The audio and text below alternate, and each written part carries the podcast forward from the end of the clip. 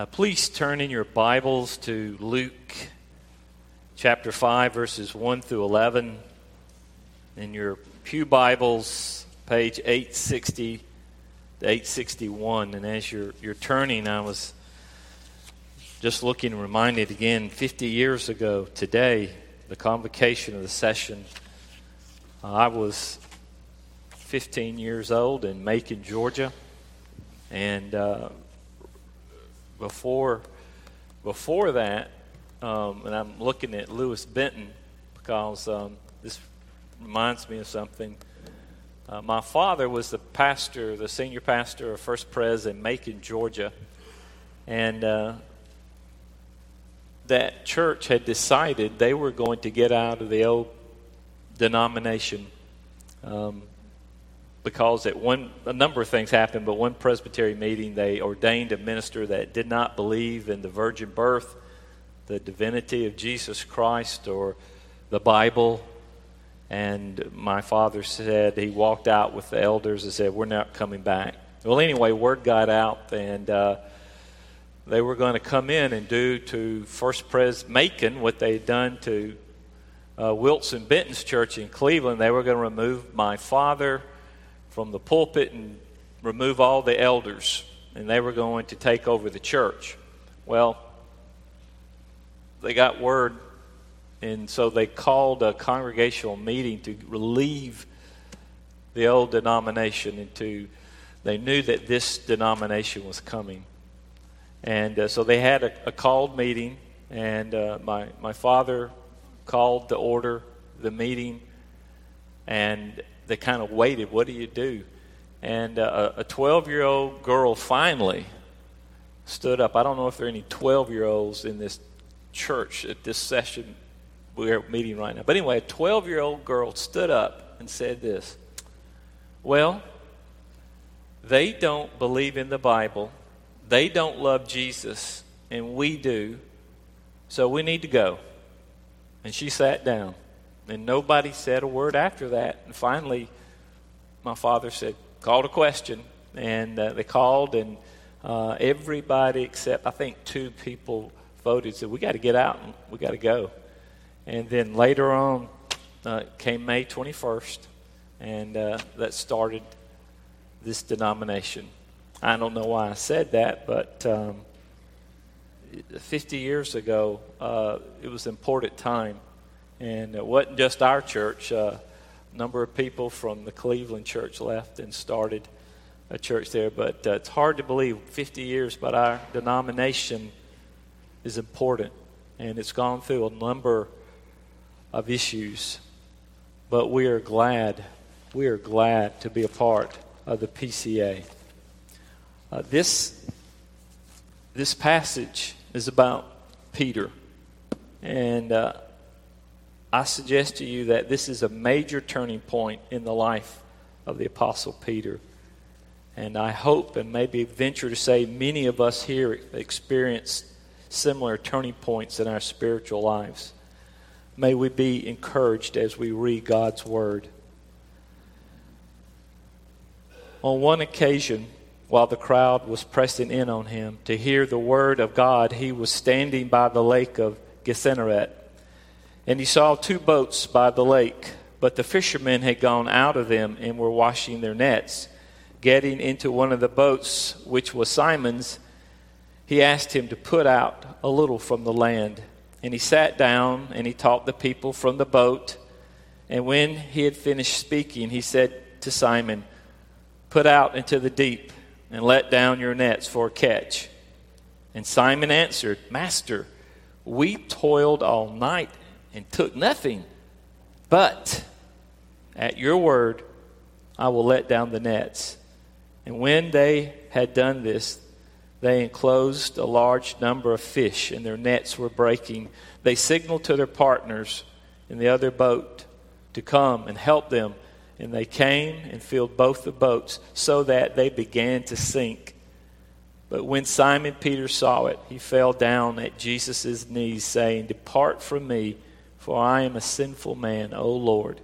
For he and all who were with him were astonished at the catch of fish that, were, that had, they had taken. And so also were James and John, sons of Zebedee, who were partners with Simon. And Jesus said to Simon, "Do not be afraid. From now on you will be catching men." And when they had brought their boats to land, they left everything and followed him. This is God's holy, infallible, and errant word. Pray with me. Father, thank you, Lord, that uh, you've spoken to us throughout the years through your holy, infallible, and errant word. And Lord, for the fast, fast or last fifty years, you have spoken to this denomination. Lord, we thank you for godly men and women who stepped out in faith and formed this denomination. And we thank you for men like Doctor Wilson Benton, who paid a price, but Lord, he led and you have blessed. And we pray especially for him today. And we pray this in Jesus' name. Amen. I want you, if you're taking notes, to, to write something down. I want you uh, to put into context uh, this passage. Uh, write down these these um, these passages: Matthew four, eighteen through twenty-two, Mark one, sixteen through twenty, and John one, thirty-five through forty-two. That's Matthew four, eighteen through twenty-two, Mark one, sixteen through twenty, and John one, thirty-five through forty-two. Th- those passages are when Jesus seems to first encounter and call Peter, Andrew, John, and James into a personal relationship with himself. And, and they've come to believe that he is the Messiah. And then possibly, if you look at John two, he takes these um, group of guys with him to the wedding in Cana of Galilee. And, and they see him turn the water into wine. And, and they're beginning to understand that he's the Messiah. And also it seems that he takes them with him a little bit more. If you go back into the previous chapter, uh, they are with him as he is healing unclean people and throwing out demons. And, and Simon Peter even brings him into his house, and, and Jesus heals Simon's mother-in-law. But somewhere along the, le- the way, these these four men at least probably have gone back to fishing. They've gone back to their commercial fishing, and uh, they're fishing. And only Luke gives us this this passage. None of the other three gospel writers gives us this. And Jesus' basic ministry is around the Sea of Galilee. The Sea of Galilee is fifteen, sixteen miles long, eight miles deep, beautiful surrounding. My father went there a number of times. I don't know if anybody's been to the Holy Land or the Sea of Galilee, but it's a deep blue. It's a beautiful. And uh, a lot of people made their living around that, that sea. And, and Jesus has been teaching and preaching and healing in the synagogues and surrounding areas, but slowly, as you read, he's being forced out. They're not letting him They're come back and teach and preach, and there's being uh, pushback to him. And so he goes outside. He starts preaching and teaching outside in the around this lake. And Jesus is being pressed on by the people. And as we look at this passage, uh, I believe we see two things. There, there's trust and fear in every Christian life. I was sharing with Rob, even while we were waiting outside, a, a little fear that I had, I shared with him. But in our Christian life, there's trust and there's fear mixed together always. And we see it three ways here. Number one, we see Jesus meets us where we are with the good news and the kingdom of God. And there's faith. Number two, Jesus directs us where we should go in the kingdom of God with grace. And then finally, Jesus goes with us as we follow him in the kingdom of God. That's ministry. Well, first, Jesus meets us where we are with the good news in the kingdom of God, verses one through four. Uh, Jesus has been preaching, if you look in Luke four forty-three, it says he's preaching the good news of the kingdom of God. And what was the good news of the kingdom of God? Well, it's this. He's saying to them, you guys, men, women, boys, and girls, you're sinners and you're broken. And you're separated from God in your sin. And they're going, okay, that's the good news. What's the rest of the story? Well, the rest of the story is this, that because you're separated from God and you're broken in your sin, there's not one thing that you're going to be able to do by following these rules that you're getting in the synagogue. You're not going to keep God's laws perfectly. And that's not going to get you to heaven. But he said, the good news is this. I have come. I have come as your Savior, the Messiah, to rule and reign in your lives, to establish a living, unbreakable relationship with this holy, eternal God here on earth and finally in heaven. And he's calling them to have faith and belief in him. And here's where fear comes in. The fear comes in because they've been around, if they've been listening enough to know, hey, there, there's pushback from the religious leaders. They're pushing back on this Jesus. In fact, some of them are saying, you can't come back. You cannot come back and teach and preach in our synagogues. And Jesus is calling us to follow. And if I do that, I may get kicked out too. The trust part is I'm going to accept what he says because I've been around enough to know I've tried to keep all the rules and I can't do it. And so I believe him. That's the trust part. But it comes with fear. And the crowd is pressing in, pressing in. Verse one, it says they're pressing in on him to hear him, to hear the word of God. Why? Because he is preaching hope. Listen to this from Romans eight, one through three. There is now, therefore, no condemnation for those who are in Christ Jesus. For the law of the Spirit of life has set you free in Christ Jesus from the law of sin and death. For God has done what the law, weakened by the flesh, could not do by sending his own Son in the likeness of sinful flesh. And for sin, he condemned sin in the flesh, in order that the righteousness requirement of the law might be fulfilled in us, who walk not according to the flesh, but according to the Spirit. They were hearing hope. They were hearing that they didn't have to be good enough. They needed a Messiah, a Savior, offered new life, and they believed in Jesus Christ. And so Jesus, as they press upon him, he, he turns to Simon and says, pass it out a little bit. And Simon, probably his brother Andrew and James and John, are over mending their nets because they fished all night and they hadn't caught anything, and they're getting them ready for the next day. And so he says, hey, let's let's go out a little bit because the people are coming down, and if you've ever been around water, you don't have to speak that loudly, and it the voice travels over. So Peter gets in the boat, they back it up a little bit, and then he starts teaching and preaching to, pe- to the people the good news, what he's been doing the whole way. I'm saying, look, you need me to come and be ruler in your heart, and I have the answer to your problem. Notice how Jesus, if, well, notice Jesus asked Peter, okay, and it's an ask, it's not a demand. He doesn't say, "Hey, you've been around me long enough. Get in that boat, and let's go." He, he doesn't say that. The Greek is it makes a simple request, and that's Jesus. He's kind and gentle. God is not mad at you. He's not mad at me when we blow it, by the way. This is who Jesus is.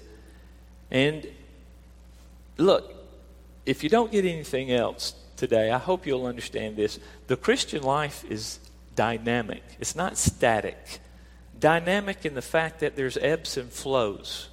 There are ebbs and flows, and maybe you're going to find yourself ebbing and flowing between these three points that we're talking about, that Jesus meeting you where you are, maybe not far from where you came to faith in Jesus Christ in your walk, and you're saying, you know, I'm probably not where I want to be or where I should be in my faith.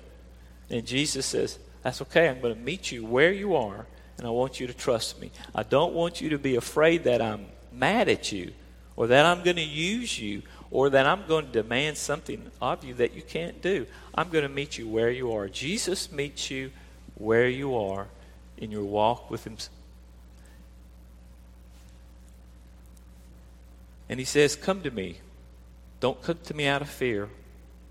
Don't come to me thinking that I have to be a better Christian. I have to live better, obey better, love better. That's not true faith. That's not the gospel. Jesus comes to reign and to rule in our life for our well-being. John ten ten, I came that you may have life and have it abundantly. And so he turns to Peter and says, let's go out just a little bit. And Peter says, okay. I go out a little bit. And then after he gets through speaking, he turns to Peter and says, in verse four, he says, um, put out into the deep and let down your nets for a catch. We'll go, okay. Well, here's, here's the issue. Fishermen, commercial fishermen in the Sea of Galilee, they fish at night. And they fish in the shallows because that's where the fish are. They don't go out into the deep, and they don't go out in the middle of the day because that's not where you catch the fish. And so Jesus is directing, point two, directing us to go where we should go, in the, to the kingdom of God with his grace. Now, again, we're told Jesus is a carpenter. And he doesn't seem to know anything about fishing. And he doesn't know anything about how to catch these fish. And so he tells Simon Peter, let's go out. And Simon clears his he says, uh, Jesus, uh, verse five, uh, we fished we fished hard all night and, and we've caught nothing. And uh, we're mending our nets right here. Uh, and we haven't slept. And I, he's got to be afraid. And here I was reading some commentaries, and they also said this. Because he's just a, a little bit off from other people are hearing this. Other fishermen, commercial fishermen, other people who live their whole lives around the lake, the Sea of Galilee, they're hearing what Jesus is asking Peter to do, and they're going, mm-mm, that's, no, you're not going to catch any fish. Mm-mm, don't do that. Not very smart. That's a good sermon, preacher, but mm, you're no fisherman. And, and Peter is hearing Jesus, and he's probably hearing the murmur from his friends, and uh, he's I'm sure he's afraid. And there are going to be times in your life where you know what God is asking you to do as a Christian. And most likely in your job, and I'm going to speak to men right now. Ladies, you can listen, but this is to us men. Jesus has now stepped from the pulpit. He's stepped into the business world. And he's making demands upon Peter, saying, Peter, you're a fisherman, and I'm asking you to do something, to trust me in your life, in your livelihood. And I want you to follow me. If you're a teacher, if you're a doctor, if you're an accountant, if you're a dentist, if you're a, a baker, if you're a mechanic, if you're a, a builder, construction, it's tough, men, to say, look, I am going to be a Christian, and there are things that I know, an owner of a business, There's, I'm gonna, I'm gonna follow Jesus, and it might, it might cost me a coach. It might cost me, but I'm not gonna be afraid. And so Peter says something. He says, "Master, at your word, I'm gonna do it, because your word tells me to do it. I'm gonna do it. I'm gonna go out there." And I'm going to overcome my fear. And if we catch nothing and I come back and we got to keep cleaning the nets, that's going to be okay. I'm sure that's going through his mind. But he says, in front of my friends, my neighbors, my fishermen buddies, the commercial fishermen, I'm going out.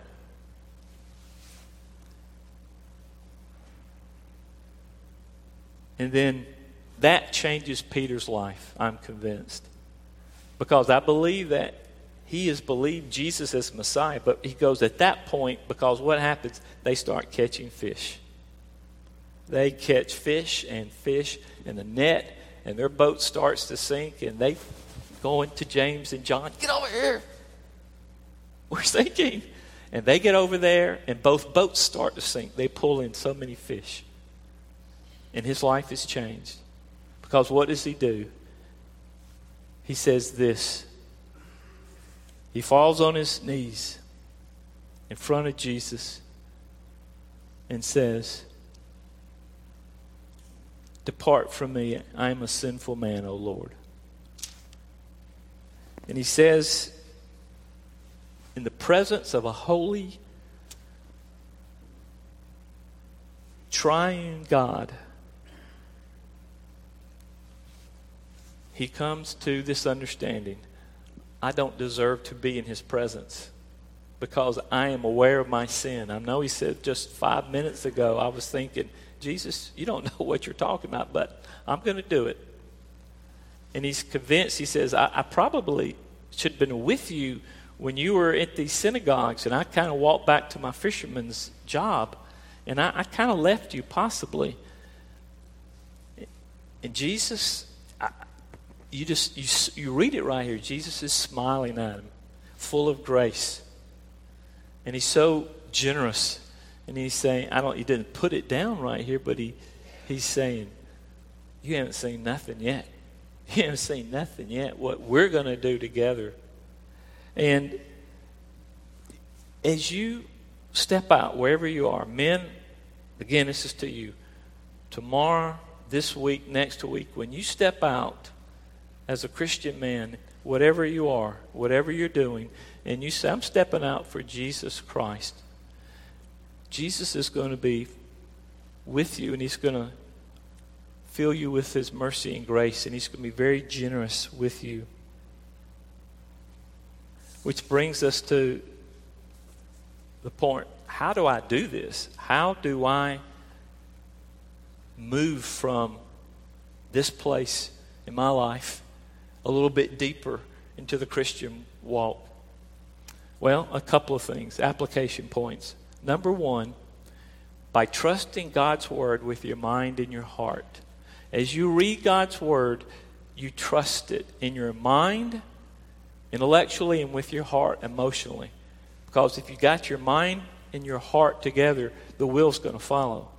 You read God's word, you take him at his word, you trust him, and you said, even though it's kind of scary, some of the things I believe you might ask me to do, I'm going to trust you, and I'm going to do it. Number two is by you believe the Holy Spirit, which indwells within you, will allow you to do what you think you should do or what you should say. You trust the Holy Spirit within you. You yield to the Holy Spirit within you. Also, you believe this, Jesus is not going to leave you alone. He's not going to send you to work tomorrow and you're saying, well, I know I probably should speak to this person or this situation. Jesus is not saying to Simon Peter, you need to go do that. He's saying, you come with me and I'm going to teach you and show you how. Whatever situation you find yourself in, you know that Jesus is with you. He's not sending you alone. Also by association with other Christians who have the same passion that God would do great things in their lives. You rub elbows with them. Notice that he calls over the other boat. He calls over James and John. Come over here. You associate. You spend time with other Christians, men, women, young people, which brings us to the, the third point where Jesus, when they look at Jesus and they're just amazed and astonished what's going on. And, and I'm convinced that probably they, they went to the shore and they sold everything. And that may be how they financed the next three years because of this catch right here. But Jesus is showing them, this is a word picture. You see all these fish that are coming up here? This is what you're going to do with men's souls. This is why you're going to help my kingdom to come into the heart and rule over the lives of people as you follow me. And he says, let's take our boats to shore. And as they go to the shore, he says that they landed, they left everything, and they followed him. This is more about discipleship. Again, the Christian life is dynamic. There are three portions right here. There are the Christians that are on the shore, and then there's that get into the boat just a little, just a little bit away from the shore. Then they go into the deep to catch. And then they go back to the land and they leave it all and they follow Jesus Christ. Okay. I believe that. As I look at my life, I, I ebb and flow between those kind of situations. And I believe if we're all honest, we do the same. Jesus loves us and he rules in our hearts and our lives. He's never going to leave us. He's never going to forsake us. He's not mad at us. And he says to these guys, I want you to catch fish. The Greek talks about catching living men. He says, I'm going to help you catch people and spiritually turn their lives around. That is discipleship. That is what this church is about. We want men and women, boys and girls, to come to know Jesus Christ as Lord and Savior. We want to see them doing great and mighty things, trusting God, even in spite of their fears. And then we want to see them being discipled, growing to know Jesus and loving Jesus and personally, moment by moment for the rest of their lives. I don't know where you are, where you are in those three. If you want to be discipled by somebody, you're not being discipled here, you need to come up, talk to an elder, come up to me, talk to Josh. Josh is part of discipleship. If you want to be a part of ministry and say, I'm not, I'm just... V B S is coming up. Step out in faith. You're going to need no fear when you're dealing with four and five-year-olds. I'll tell you that right now. But we want you to be a part of it. Every Christian here is called to discipleship and ministry. Our church is one that helps and encourages each other to launch into the deep for the glory and hope of others in faith. Maybe you're here and you don't know Jesus Christ. You're saying, you know, I'm really on the shore. Really, from your, I haven't come to know him as Lord and Savior. I'm not following him. Then you need to today. Come up, talk to me, you talk to Josh. We'll go over here, we'll pray, we'll say, Lord Jesus, come into my life. I don't want to live my life as it has been. I want to follow after you.